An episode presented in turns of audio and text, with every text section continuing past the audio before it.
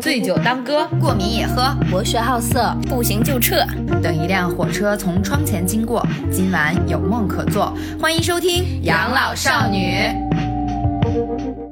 大家好，我是小慧，我是大门，我是三金，我是天霸。新年好啊，各位！新年好呀！新年好呀！祝福大家！怎么还出和声了？我们这是刚过完年是吧？大家都复工了。我们今天就是咱就是话不多说，决定来聊聊我们的年是怎么过的。对，抛砖引叫他们抛砖引玉，烦死了！我是在家躺躺着过的。不是在床上躺一会儿，就是去沙发上躺一会儿，这么有被催婚吗？就就交替着躺着过的，一肯定是会有，但是今年的攻势要比去年好很多。我觉得可能是家里的叔叔阿姨们也想开了，可能知道你有对象了。嗯，哦，也有可能啊。然后，然后，但是今年比较烦的是，过年的时候也在工作，然后就让人很恼火。大年三十儿还在工作是吧？啊，对，所以说，呃，整整体来说，今年很快乐的是可以回家过年，让我爸妈伺候我，享受 享受饭来饭来张口、衣来伸手的生活。哪年过年不是这样的呀？不是被伺候的呀？前两年不是疫情，然后老是过年，非常的有的时候都不能回去，有时候回去很匆忙，然后然后提心吊胆，生怕封在小区里嘛。现在咱是体体面面，拉着行李箱公然走进小区，再也不会一进家门就被社区打电话说，给我妈说你你女儿是在北京回来的吗？要来社区报备一下哟。那下面就由孙晓慧梅开二度。OK，我的年过得也非常的极其简单，非常的极其简单。我们的年过得极其简单，嗯，就是回家打麻将、喝酒、睡醒，在家饭来张口，打麻将、喝酒。然后还有门禁，嗯，就是被催回家。就但今年的催婚啊，我觉得明显力度小很多。嗯，确实，我可能我爸妈也想开了吧，真的是想开了，小了很多。我觉得是疫情之后，不管是咱们年轻一辈，还是他们上一辈，他们好像大家都通透了一些。嗯，然后呢，就是今年新 get 了一个技能，就是。吃年夜饭的时候，跟我爸喝了两口，嗯，然后呢，我爸倍儿美，就是那种发到群里，跟发到相亲相爱一家人群里给大家看看，孙小慧现在能陪我喝两口了，嗯，那我也是，我也是今年回去开始，就今年回去开始会喝酒的时候开始会问你了，嗯，就是哎跟着喝点吧，啊，就是对，就这种，然后中间有一个事情发生的特别搞笑，就因为我可能最近在酗酒，没有没有。就是 就是在疯狂喝酒嘛，然后呢，我跟我爸喝酒的时候吧，倒完第二瓶的时候，我这个瓶里还剩了一点儿，然后我又不想它浪费，但是杯子里又倒不进去了，我就把瓶里那点儿喝了。喝了之后，我爸见此见此就直接再拿了一瓶，行了，你再喝瓶吧。然后我就跟我爸过年的时候，因为我爸也没喝白酒，我们家过年人也比较少，就我爸、我妈、我奶奶嘛。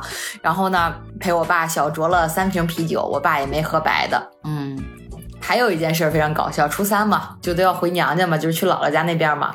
然后我们姥姥家那边聚会，就是人就那叫一个多呀，人丁兴旺。嗯，就是分四桌，嗯，四桌，一桌坐小孩儿。一桌坐我这些姨呀，或者是姐姐，中间中间有那个客厅有一桌呢，是我的这些喝酒的哥哥们，嗯，在里屋的一桌就是姑爷们，嗯，就是我就比如说我爸，然后我大姨夫、二姨夫、三姨夫这种，就是喝酒的上岁数的人们，对，要不就是我姐夫，反正就是坐坐屋坐屋里，开始的时候特别搞笑。哦，对对对，还有一桌是小孩那桌，说了第一桌就说的小孩啊。开始的时候特别搞笑，我被安排到了小孩那桌，然后我踏实的吃了没两口，我就给张大门录了一个视频，我说你看我坐在小孩那桌了，我吃的特别开心。过了没两分钟，他还没回我，我跟他说我又给他拍了张照片，我说你看我换到喝酒那桌了，我就跟我哥哥他们一起去喝酒了。他们我姐姐来叫我，她说孙小辉你怎么坐在这儿呢？出来喝酒。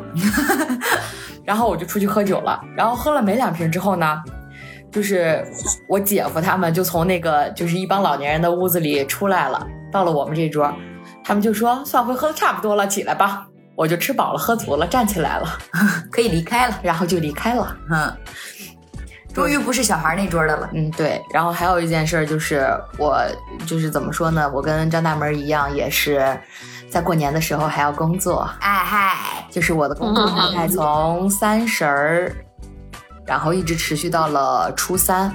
但大家都知道我的项目都是下午在打麻将嘛，但我一般都下午在工作，我就边打麻将边工作。嚯，可以，嗯，练就一身本领。对，嗯，然后工作完了，打完麻将了就去喝酒，喝完酒了还没到喝完酒还没尽兴的时候，我妈妈电话就打来了，散会，赶快回来吧。我说好的，妈妈这就回去。真乖呀，哇，是妈妈的好好大儿。我妈说。都几点了还不回来？我说好的，知道了，妈妈你别嚷，我这就回来了。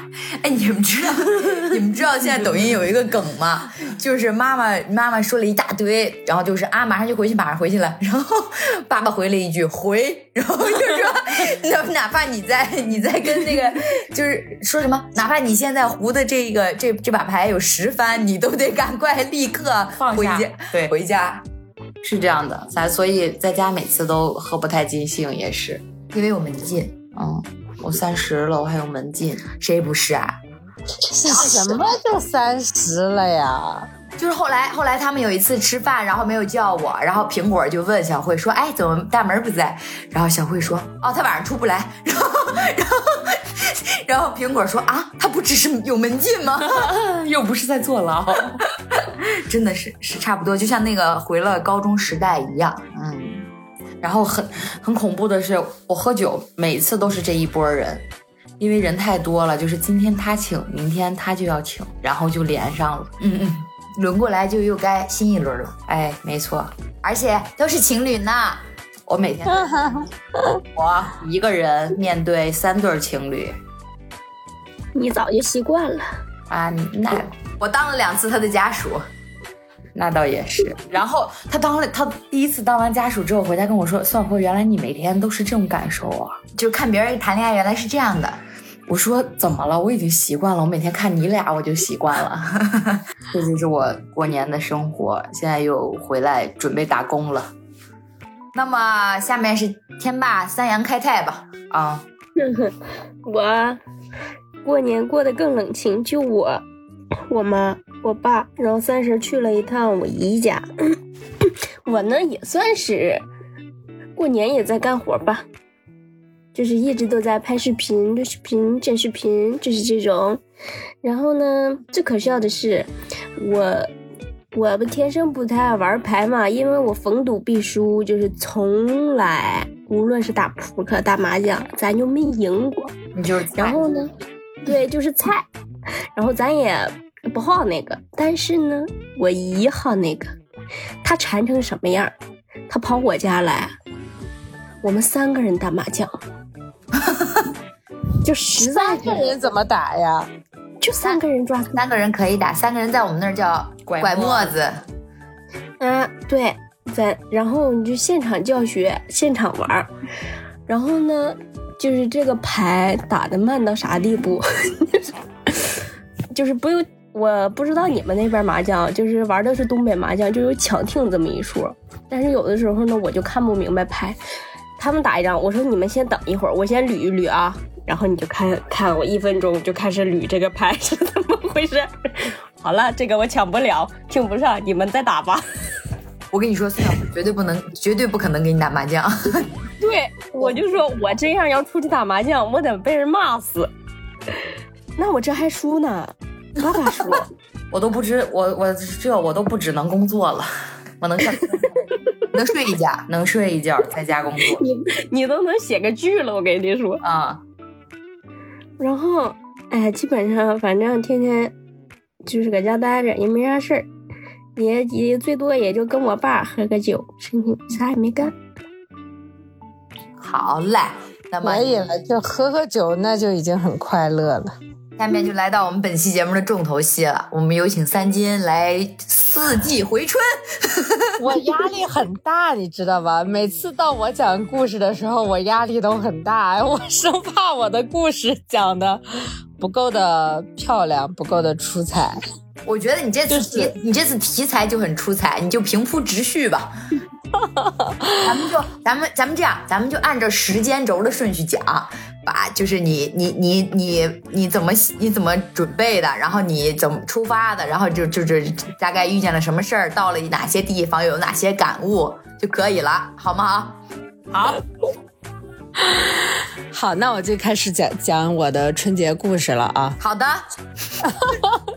没有一个回答的，行，还得有一行。哎，是好，特好，牛逼！我操，就是这样。来，您接着说。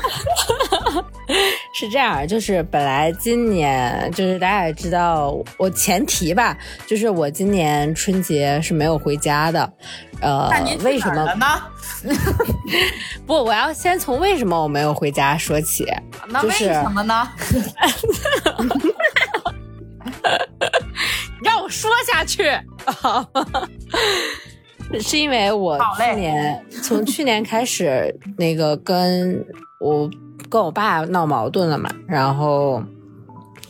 我就不太想要今年回家了，然后没有回家，就是张大门同志得知了我跟我爸闹了矛盾，然后今年不打算回家过年之后，诚挚的向我发出了邀请，说要是你要是春节没有地方去的话，你要不考虑考虑跟我回家过年吧？那个时候我就在犹豫，因为你知道，我不知道就是大家。家里有什么说法？就是反正我那我我家里一直说的就是说过年期间，就是尤其是年三十儿，是不可以在别的家里过年的，好像就是说，呃，会来年会不好或者怎么样的。然后我就一直在纠结，然后我也在想说，反正过年七天。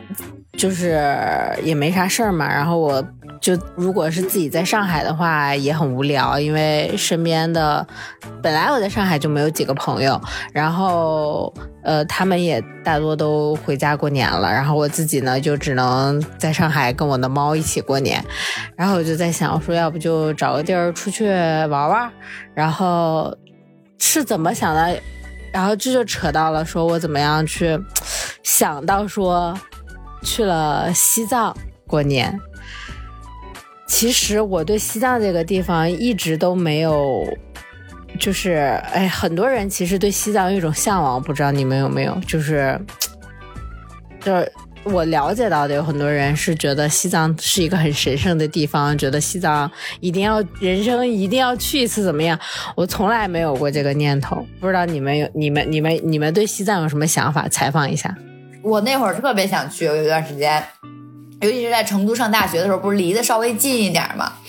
然后后来，后来有一次我去了稻城，然后在稻城高反成傻逼了，然后我说算了，要不咱们就别挑别挑战西藏了。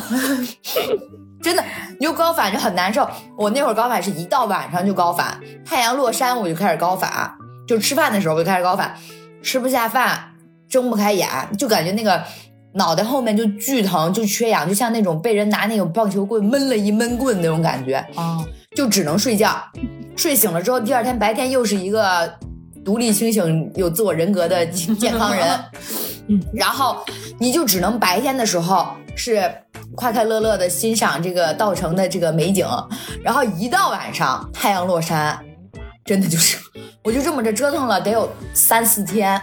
挺难受的，我就有点受不了了。然后我还亲眼，我之前跟小慧一起去阿坝的时候，我们还亲眼见证了一个，就是正值壮年的青年，就是特别就看着很健康的那种正值当年的小伙子，因为高反直接就晕倒，啪就躺在地上。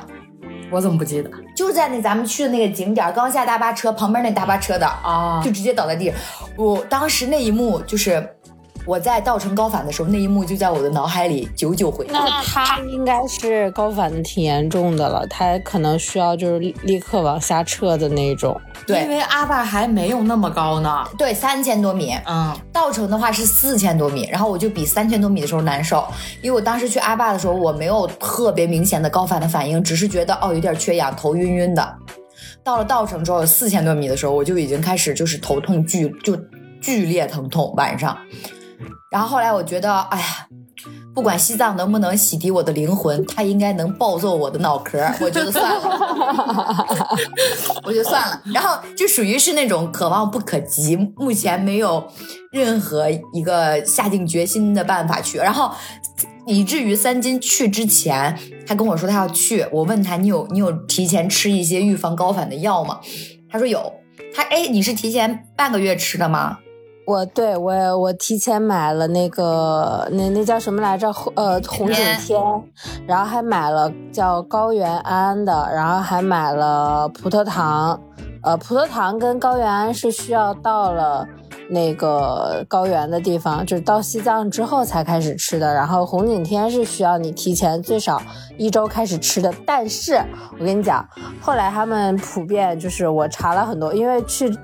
就是我是一月八号那一天，呃，就是下决定去的西藏，然后就定了那个，就是我我我报的是那个户外的徒步团嘛，然后就报了徒步团，呃，买买了那个火呃火车票，是这样的，就是你你想，我是一月十九号，一月十九号，一月十八号。从上海坐那个坐坐坐绿皮火车，然后到的拉萨，呃，一共是四十六个小时。其实春节期间，尤其是从上海到拉萨的那一趟绿皮火车，其实是特别难抢的。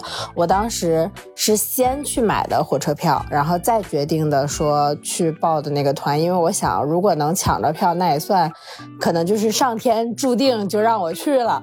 然后我就去，因为那个其实一月八号买票，离已经提前哎，是一月八号买的票还是一月几号买的票？反正就是，呃，他开售就是相当于我十八号，我十十八号的票嘛，是提前几天开售来着，火车票，反正就是提前开售的第二天了，都已经就是，照理说可能都已经买不到票了，因为那个。我买的是那个卧铺票嘛，是软卧的，然后软卧就特别抢手，基本上就很难抢到。就是之前看了一些攻略，然后就刚巧不巧，就我买的时候就是属于抢票的状态，然后但是一会儿呢，他就提示抢票成功了。我想说，哦，那可能命就该死了，那我可能就该该去，可能就注定了我今年的这个春节就要去拉萨过年，就是去西藏过年了。然后我是订好了火车票之后才买的那个，就是订好了那个徒步徒步团的票，因为一开始为什么我我我背那个。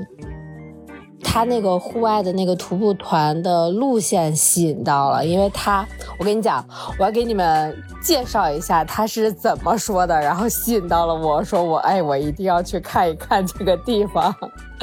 快说，他是说吸引我们不？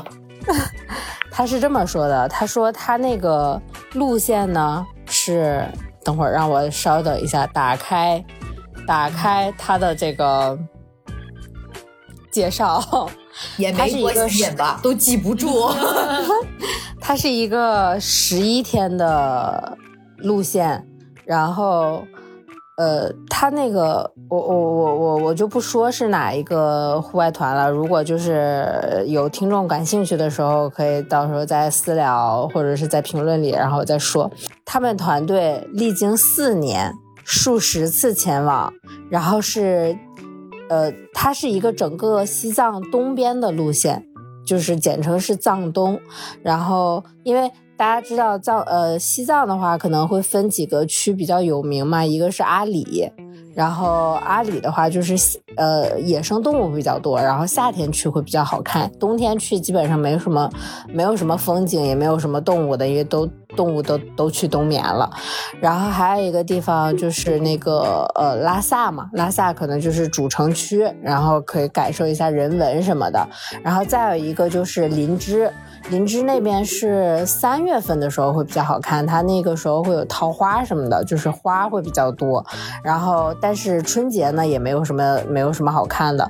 然后就是刚好冬季，其实大多数游客去西藏都会选择夏天去，因为那个时候植被也好看，含氧量也高，也不容易得高反。然后就是风景也会比较多，然后很少会有。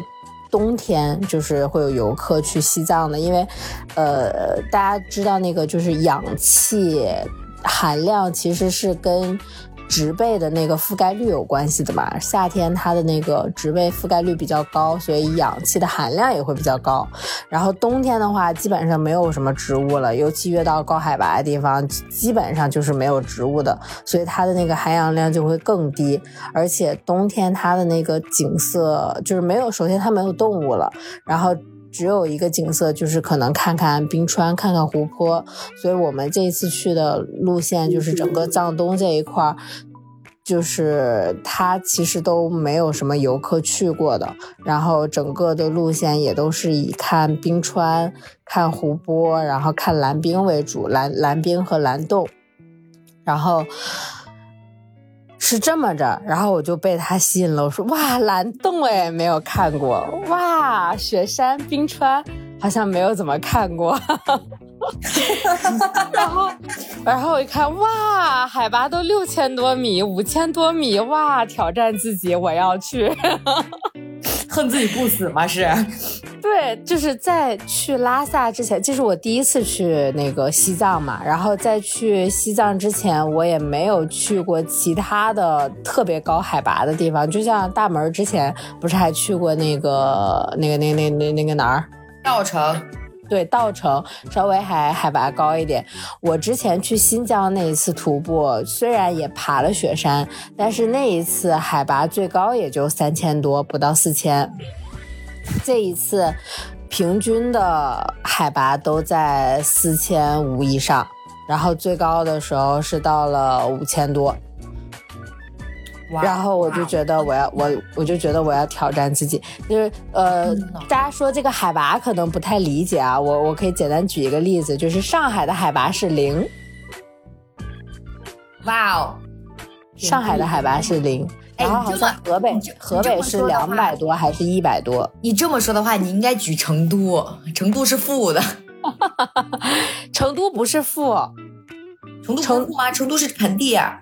成都是盆地，可是它不是富，神奇吧？海拔最低的地方是沿海城市，因为它离海平，它是海平面。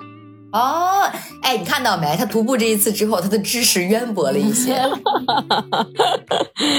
对，就是那那天突然就是想起来，想看看全国各地的海拔都是多少，然后就神奇的发现，原来好像上海还不是最高最低的，好像还有一个城市是比上海低。呃，是要负是负的，但是不是成都，我忘记是哪一个城市了。好嘞，哎，对，所以大家就可以理解，我在上海在零海拔的情况下，我的成我的日常生活是这样平安无恙的。然后呢，我就要即将到拉萨，呃，平均海拔在四千多以上的地方，别说就是呃，别说别说就是待了，哎，也别说睡觉了，我甚至还要去爬山。还要往上爬，呃，就是这样，就挑战自己，就是也没有想到，我觉得我可以。当时我定下来的时候，我觉得我哈小样儿，小菜一碟，你知道不？觉得还不就是高原吗？有什么的？就是去两天不就好了吗？结果没想到是我 too young too simple 啊！too simple，我真的是，我给你讲讲，我我我当时啊。首先先从我十八号坐火车开始，哎，就兴兴奋冲冲的啊！那十八号，因为十八号不还是工作日嘛，我是提前请了。呃，还没到那个过年放假的时候，我是提前请了两天年假，然后跟我的领导也说好了，然后我领导甚至还跟我说，他说啊，那你那个他，因为他觉得我请的时间比较长，因为我是呃年前请了两天假，然后过年之后又请了五天假，相当于整个是十十几天，反正就是半个半个来月吧，请了就一共是这么多上多多天的时间。呃，休假，然后我领导还跟我说，那那个你休假的时候还可以看看手机吧。我说领导，我在山里，如果有信号的话，我看到会回的。然后呢，就是到后面我会跟大家吐槽我这个领导到底有多么的傻逼，然后以及我到底有多么的反抗。然后先从那天早十八号那天早上，我就一。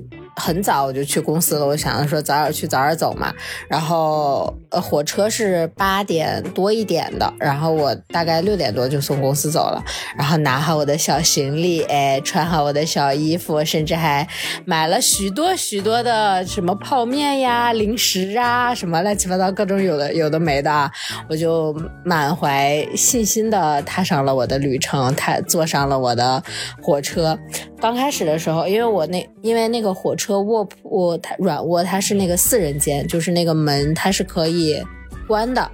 然后我当时还在想，我说跟我一起在一个同处一个屋檐下即将要待两天的呃舍友们都是谁？结果没想到是三个大男人。然后他们三个大男人还是认识的，他们三个是朋友。然后呃后来了解了一下，好像还。比我小，因为，呃，我我我其实是有点社恐的，就是尤其还是面对三个男生的时候，我我我我是住上铺嘛，所以我基本上就不怎么下去待着，我就在我床上待着。然后后来，呃，因为那个火车是从上海出发。它是一个长线，上海到拉萨，但是中间需要在西宁转一次车，就是相当于你从它是两辆车，然后你要呃上呃上海到西宁，然后西宁再到拉萨。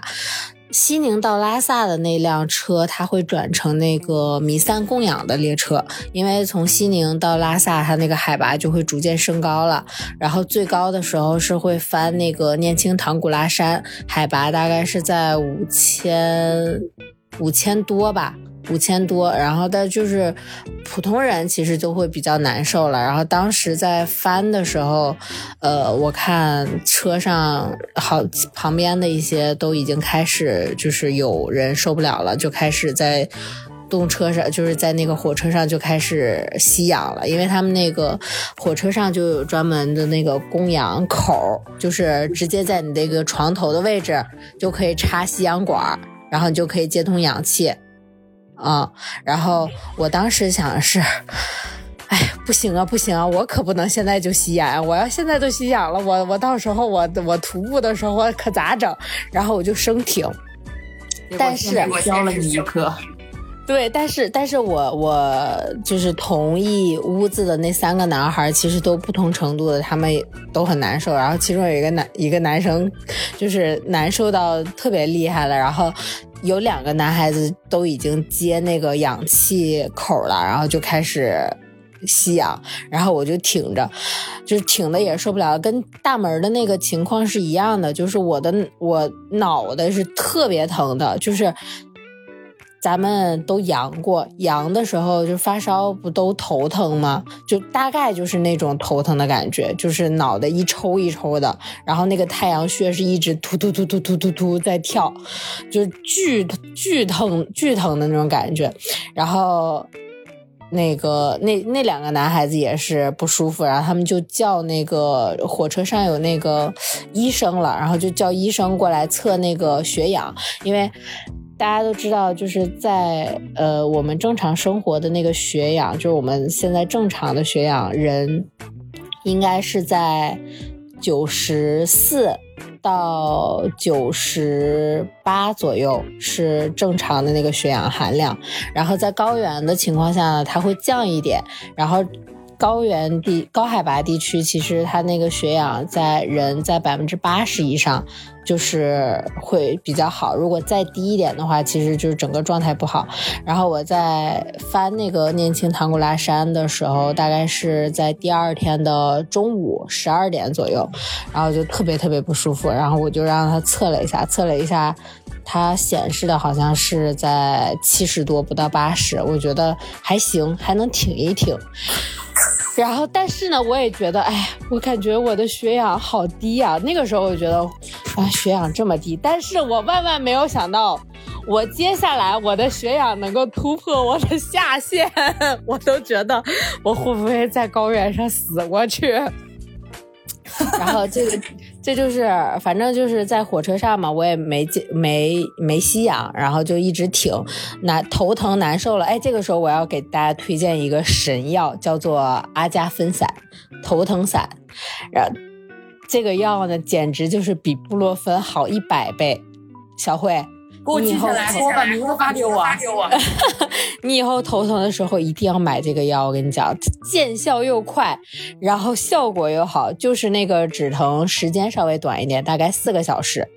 但是我觉得呢，它的效果比布洛芬强非常非常多，因为我疫情就是那个阳的时候吃布洛芬一点儿用都不管，但是在高原头疼到那样的情况下吃了那个阿加芬散，叫阿加芬散，还特别便宜，它是一小包一小包装的，是那种粉状的，然后一一盒大概是一百袋左右吧，然后只要十几块钱。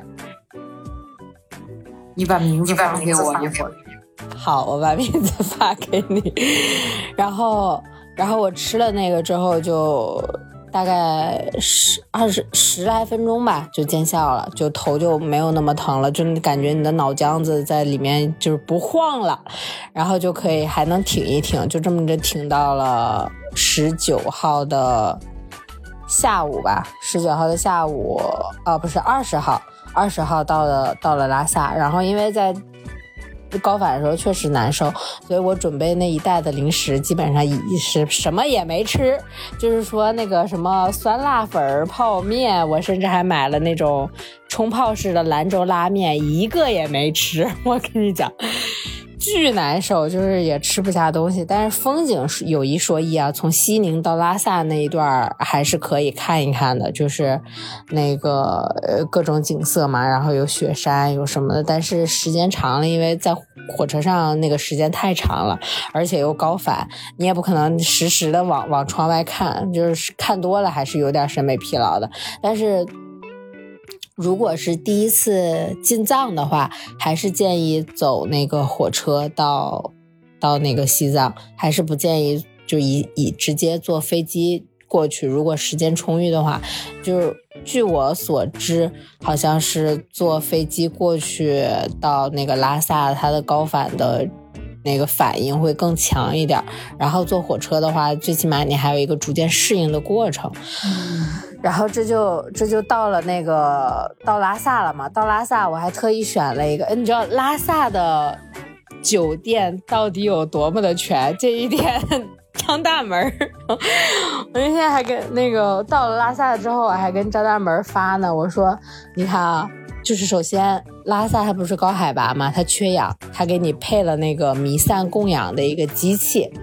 有了弥散供氧的机器还不够，它可能觉得那个氧气含量不不足嘛，它还有专门可以供你扫码吸氧的，叫做什么高原补氧机，你可以直接插那个管儿，然后插鼻子的那一种。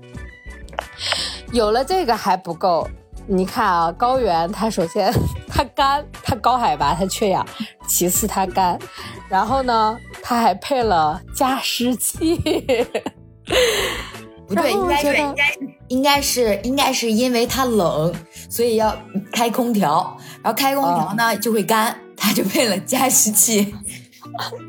反正是我第一次见到，就是一个酒店，而且酒店很便宜，就两百多块钱啊。然后，配的这些这些设施，让我觉得好像拉萨的酒店这个设施还是非常不错的，而且我非常相信他们拉萨酒店的那个就是烧水壶，一定大家都是用来烧热水的，绝对不会干来用用来干别的事情。因为没因为没有几个舒服的人躺在里面。对 对，你高反的时候，就是大家不都说渣男语录不就是多喝热水嘛？然后到了高原，你就会发现多喝热水这句话简直就是救命的一句良药，就真的一定要多喝热水。只有因为它那个喝水会增加你，因为那个血氧低，它其实就是你的身体的那个水分少了，然后血的那个呃粘稠度好像是增高，所以你的那个。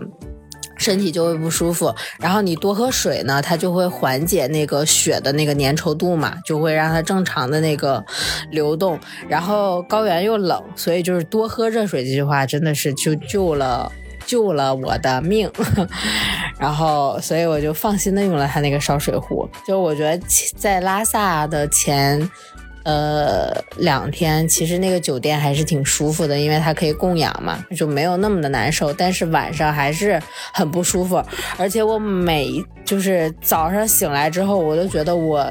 照镜子的时候，那个我不是真正的我，就是大家见我不知道有没有见过死人脸，哎，我就是那个传说中的死人脸，就是脸色发紫，嘴唇发紫，就是整个一个去世大概呃二十四小时之内的一个人的长相的面色，然后整个人也是浮肿的，就是脸也是肿的，手指头也是肿的，啊，就是。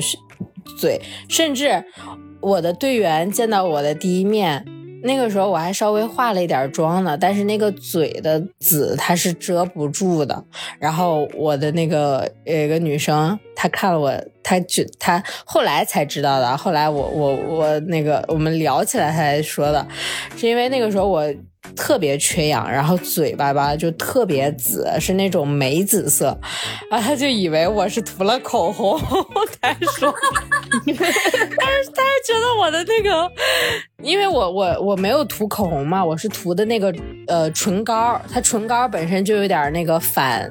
反那个反反反光嘛，然后他觉得我是涂了口红之后，涂了那种玫紫色的口红是那种颜色，他还说还觉得我那个嘴唇那个色号还挺好看，还想问问我。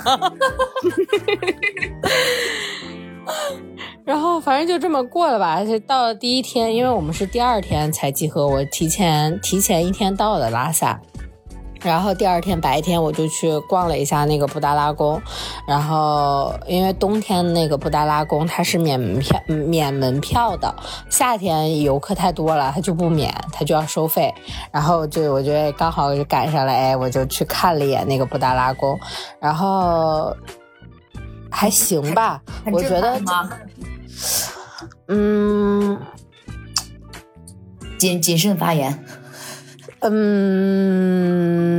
我们当时找了一个那个就是讲解，然后他大概反正就跟我们讲了一下里面，比如说那个就是给你各地介绍嘛，然后里面有啥呀，这都是干什么的呀，怎么做的呀，这是什么什么什么，然后让我觉得挺震撼的是它里面，它它里面的那个呃说是。呃，它不是佛教嘛？它是藏传佛教。然后佛，哎，宗教这个能说吧？可以，可以。啊，它藏传佛教，它不是有那个经书嘛？它的经书所有都是原版的。然后就因为很，就是我们其实内就是内地很多那个，就是一些文物什么的，不都被保护到那个。博物馆啊，或者是文物馆嘛，但是它那块基本上全都是当时有什么就还是保留在了原地，就是没有动过。但是其实是有被那个铁网什么的去拦了一下，去保护了一下，但是全都是原版样本，而且是好像他说啊，我我有点不记得，是最全的，然后也是呃什么现存含量最大的什么经书的那个什么什么什么储存的东西，而且它有很多就是那个他们他们不是达赖喇嘛嘛，什么达赖喇嘛几世啊几世啊，好像最有名的是什么达赖喇嘛五世，这些。那个当时的那个就是这个藏传佛教的统治者嘛，就是什么这些集市，他们的真身都是在布达拉宫的。哇，是不腐的吗？真的是不腐？能能看见吗？不能看见吧？不能看见，他们是他们是每一个真身，他们是分灵塔和佛塔，灵塔就是专门给这些真身放的，然后佛塔就是佛像。就是那个后人雕的那种佛像嘛，他们是分成这两个，然后灵塔就巨高，我跟你讲巨高，然后巨大，然后是纯金打造的，你敢信吗？哇，九九九九九黄金打造的，我然后他布达拉宫的黄金是怎么回事？布达拉宫他说布达拉宫的黄金是按照。吨来计量的，就是黄金储储存量。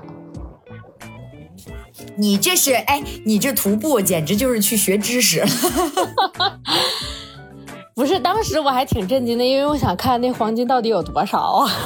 我才才我我对黄金还是比较渴望的，然后就看了一眼，他们其实塔的那个形状，每每个放那个真身的那个塔的形状都是基本上都是一样的，都是那种那种塔嘛。然后只是呃放的人不一样，然后还有一个什么是什么那个就是最最最有名的就是功绩最显赫的达赖喇嘛五世。的那个塔上面放了一个无价的无价的那个小白珠子，小白珠子，舍利吗？是不是舍利？然后我一开始以为是夜明珠呢，因为它是放在那个塔尖尖上的，就只有达赖喇嘛五世的那个灵塔上面有那个东西，是一个无价之宝。然后我以为是夜明珠，然后后来那个讲解说不是夜明珠，是一个什么。什么什么的象牙的什么结晶还是什么，反正就是一个象的结晶。然后那个象现在可能就是已经灭绝了或者怎么样的，反正就是那么一个东西。反正逛了一圈下来呢，就觉得啊，哦哦啊，嗯，不错，就是这样。行，下一趴。对，因为因为咱们都是不信那个就是宗教这一块的嘛，所以就只能就是咱就是说外行看个热闹，看看里面哎黄金这个是吧？看看这就就行了。哎，你要说在。人家逛的是布达拉宫，你逛的是金大福、周六福。对，就是你，你也你也不太能够理解很多东西，只是说哦，看一个了解了解大概就行了。然后里面有，它其实里面有点像迷宫。就是一个一个屋子一个屋子，然后那个楼梯又很难走，反正就是各种拐七拐八拐的，然后各个小屋子、小小小小厅啊、小庙什么的那些东西。然后布达拉宫，包括它现在里面都还住着那个那个什么主持喇嘛那些的，就是在里面待着。嗯，然后他到。我因为我们是下午两点最后一批进去的，转完一圈大概是两个点儿，然后大概是四点多吧，人家庙就锁了，就全都关了，就不让游客再进了，就是直接就让你们赶紧走，赶紧走，赶紧走。所以我们大概看了一眼，反正就转完就下来了。OK，那说完拉萨，让我们继续回到我们的主题。哎，等一下，我还有一个问题，关于拉萨这一块，老师，我有个问题，就是你刚刚说的是拉萨的景点儿嘛？你去拉萨之后有有吃到什么？就是你的第一餐饭或者第二餐饭，你有吃到什么？就是你觉得很惊艳的当地美食吗？哎呀，我怎么这么在意美食？其实拉萨它最有名的一个是藏面，然后第二个就是那个甜茶、酥油茶嘛，就就这几个。然后我。我当时去的时候，因为我高反确实有点难受，然后就是整个胃口不是特别好。我。但是我跟你讲，高反的时候去拉萨喝吃什么最能治疗高反？就是甜茶。甜茶呢，类似于就是 奶粉冲泡的一种东西。奶粉冲泡，它它，我跟你讲，它的味道特别像阿萨姆奶茶，就是极度的相似，但是它是热的。然后热啊，但喝了。对，喝了之后就口味跟阿萨阿萨姆奶茶特别像，然后但喝了之后确实能缓解你就是那个不舒服的感觉，就感觉一下头也不是那么难受了。我不知道它是有什么灵丹妙药在里面，反正就还不错。然后藏面，藏面的话它有一点像兰州拉面的那个味道，就是汤。有点像兰州拉面的那个味儿，但是它那个面跟兰州拉面完全不是一种口感，它的面是要更粗，然后呃嗯不是不是那种筋道的面，就是有一点像就是那种粗粮粉儿，然后压出来的那种面，就是比较特特别容易断，然后没有有一种纤维感，青稞面吗？好像不是青稞面，但我觉得有有可能加了一些青稞粉啊，反正就是粗粮粗粮面嘛。对，有一点像粗粮面的那个感觉，然后口感比较怪怪的，然后但是它表面又是光那种光滑的，然后颜色是那种呃淡黄色的。那它上面还有什么搭配吗？比比方说萝卜片儿、牛肉片儿，就就一点点葱花，然后一点点牛肉，嗯，一点点牛肉，一点点就非常少。那物价物价是什么价？比方说这碗面，这碗藏面要卖多少钱？藏面好像是十块钱。甜茶呢？甜茶，哎，甜茶它那个还挺有意思的。呃，它不是按杯卖的，它是按照壶。嗯，但是你比如说咱们一个人去，肯定喝不了那种一大壶的嘛。它有那种小的，有点像咱们那种保温杯似的那种大小的那种小壶，然后就刚好够一个人喝。呃，就那么大，然后你大概倒个五六杯吧，差不多那一壶那一杯子就是那种普通的玻璃杯那种，然后我觉得这一点非常的好，非常适合一个人喝。那它那它什么价位？几块钱一壶，挺便宜的。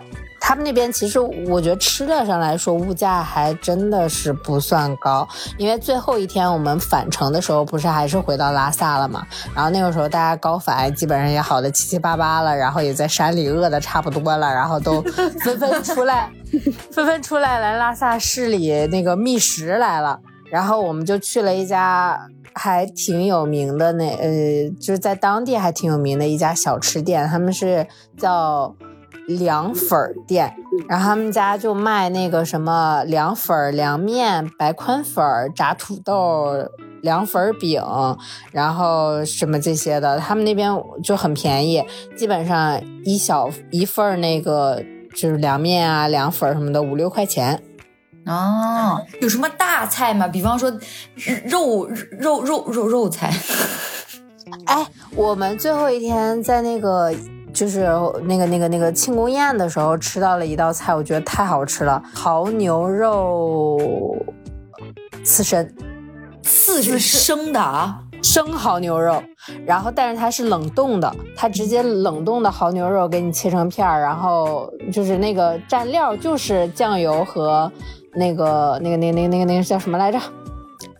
芥末。辣的，对对对，酱油和芥呃那个酱油芥末，然后直接上来就是一整盘的那个生牛肉，但是它是冷冻的，稍微还有一点冰冰的，然后你就直接蘸那个吃，哇，太好吃了那个，哇，出这盘菜我想去了，巨好吃，真的好吃，就是你一点儿都吃不出来那个牛肉有什么其他的异样的，比如膻味啊或者什么，一点都没有，就是香，就是好吃，然后那个肉甚至还有一股淡淡的甜味儿。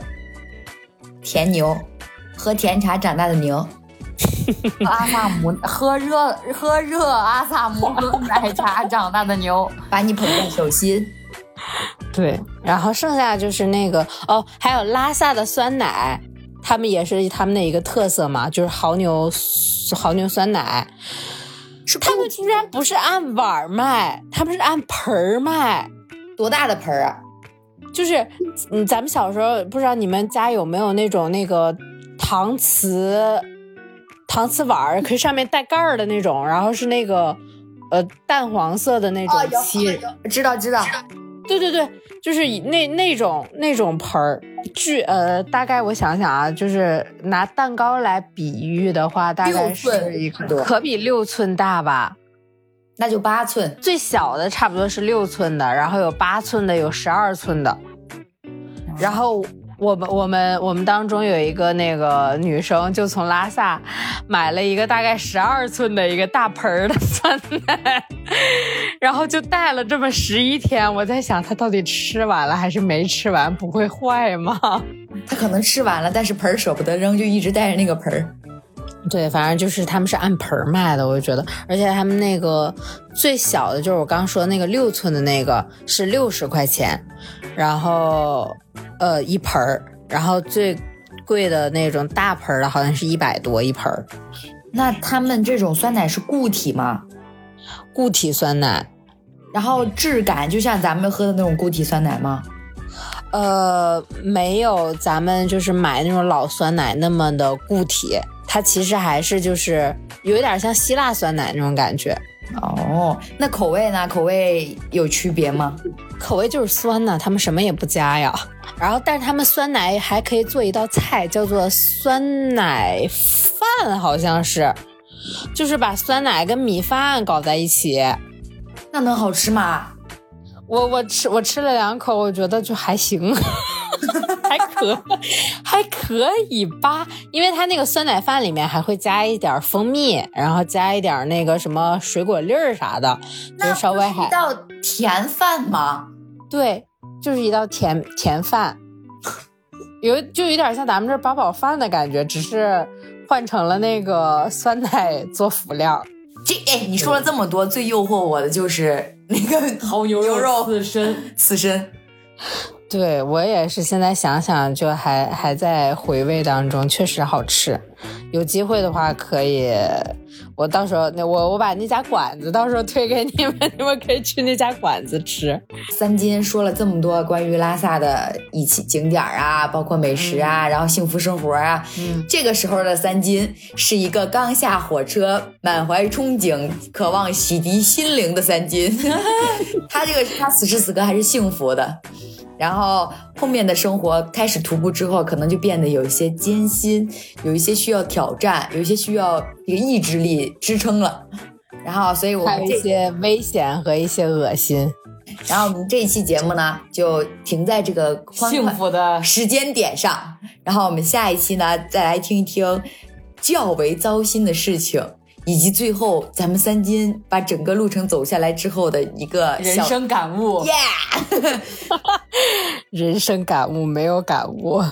那么我们下期节目再见，这期节目就是这样啦，拜拜，拜拜。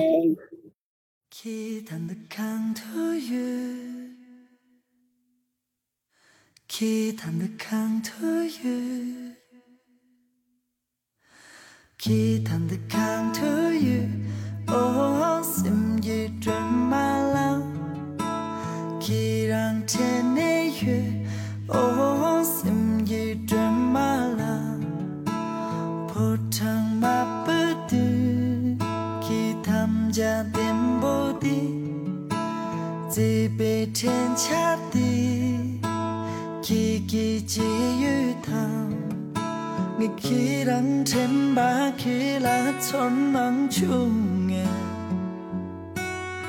Ngesimne gawe pomo drumala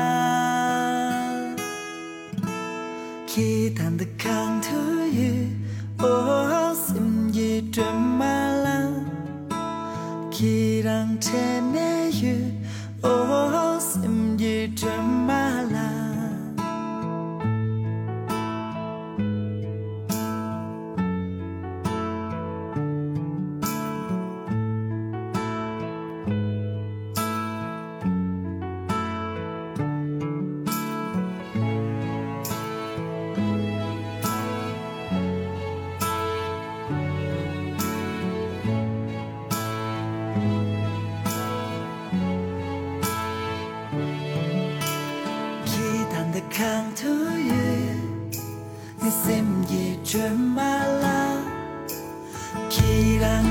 nè hư xem gì chuyện mà là xem bề ít chung đi kỳ kỳ cho la cơ kỳ là cho nắng chung na y lên corona kỳ đang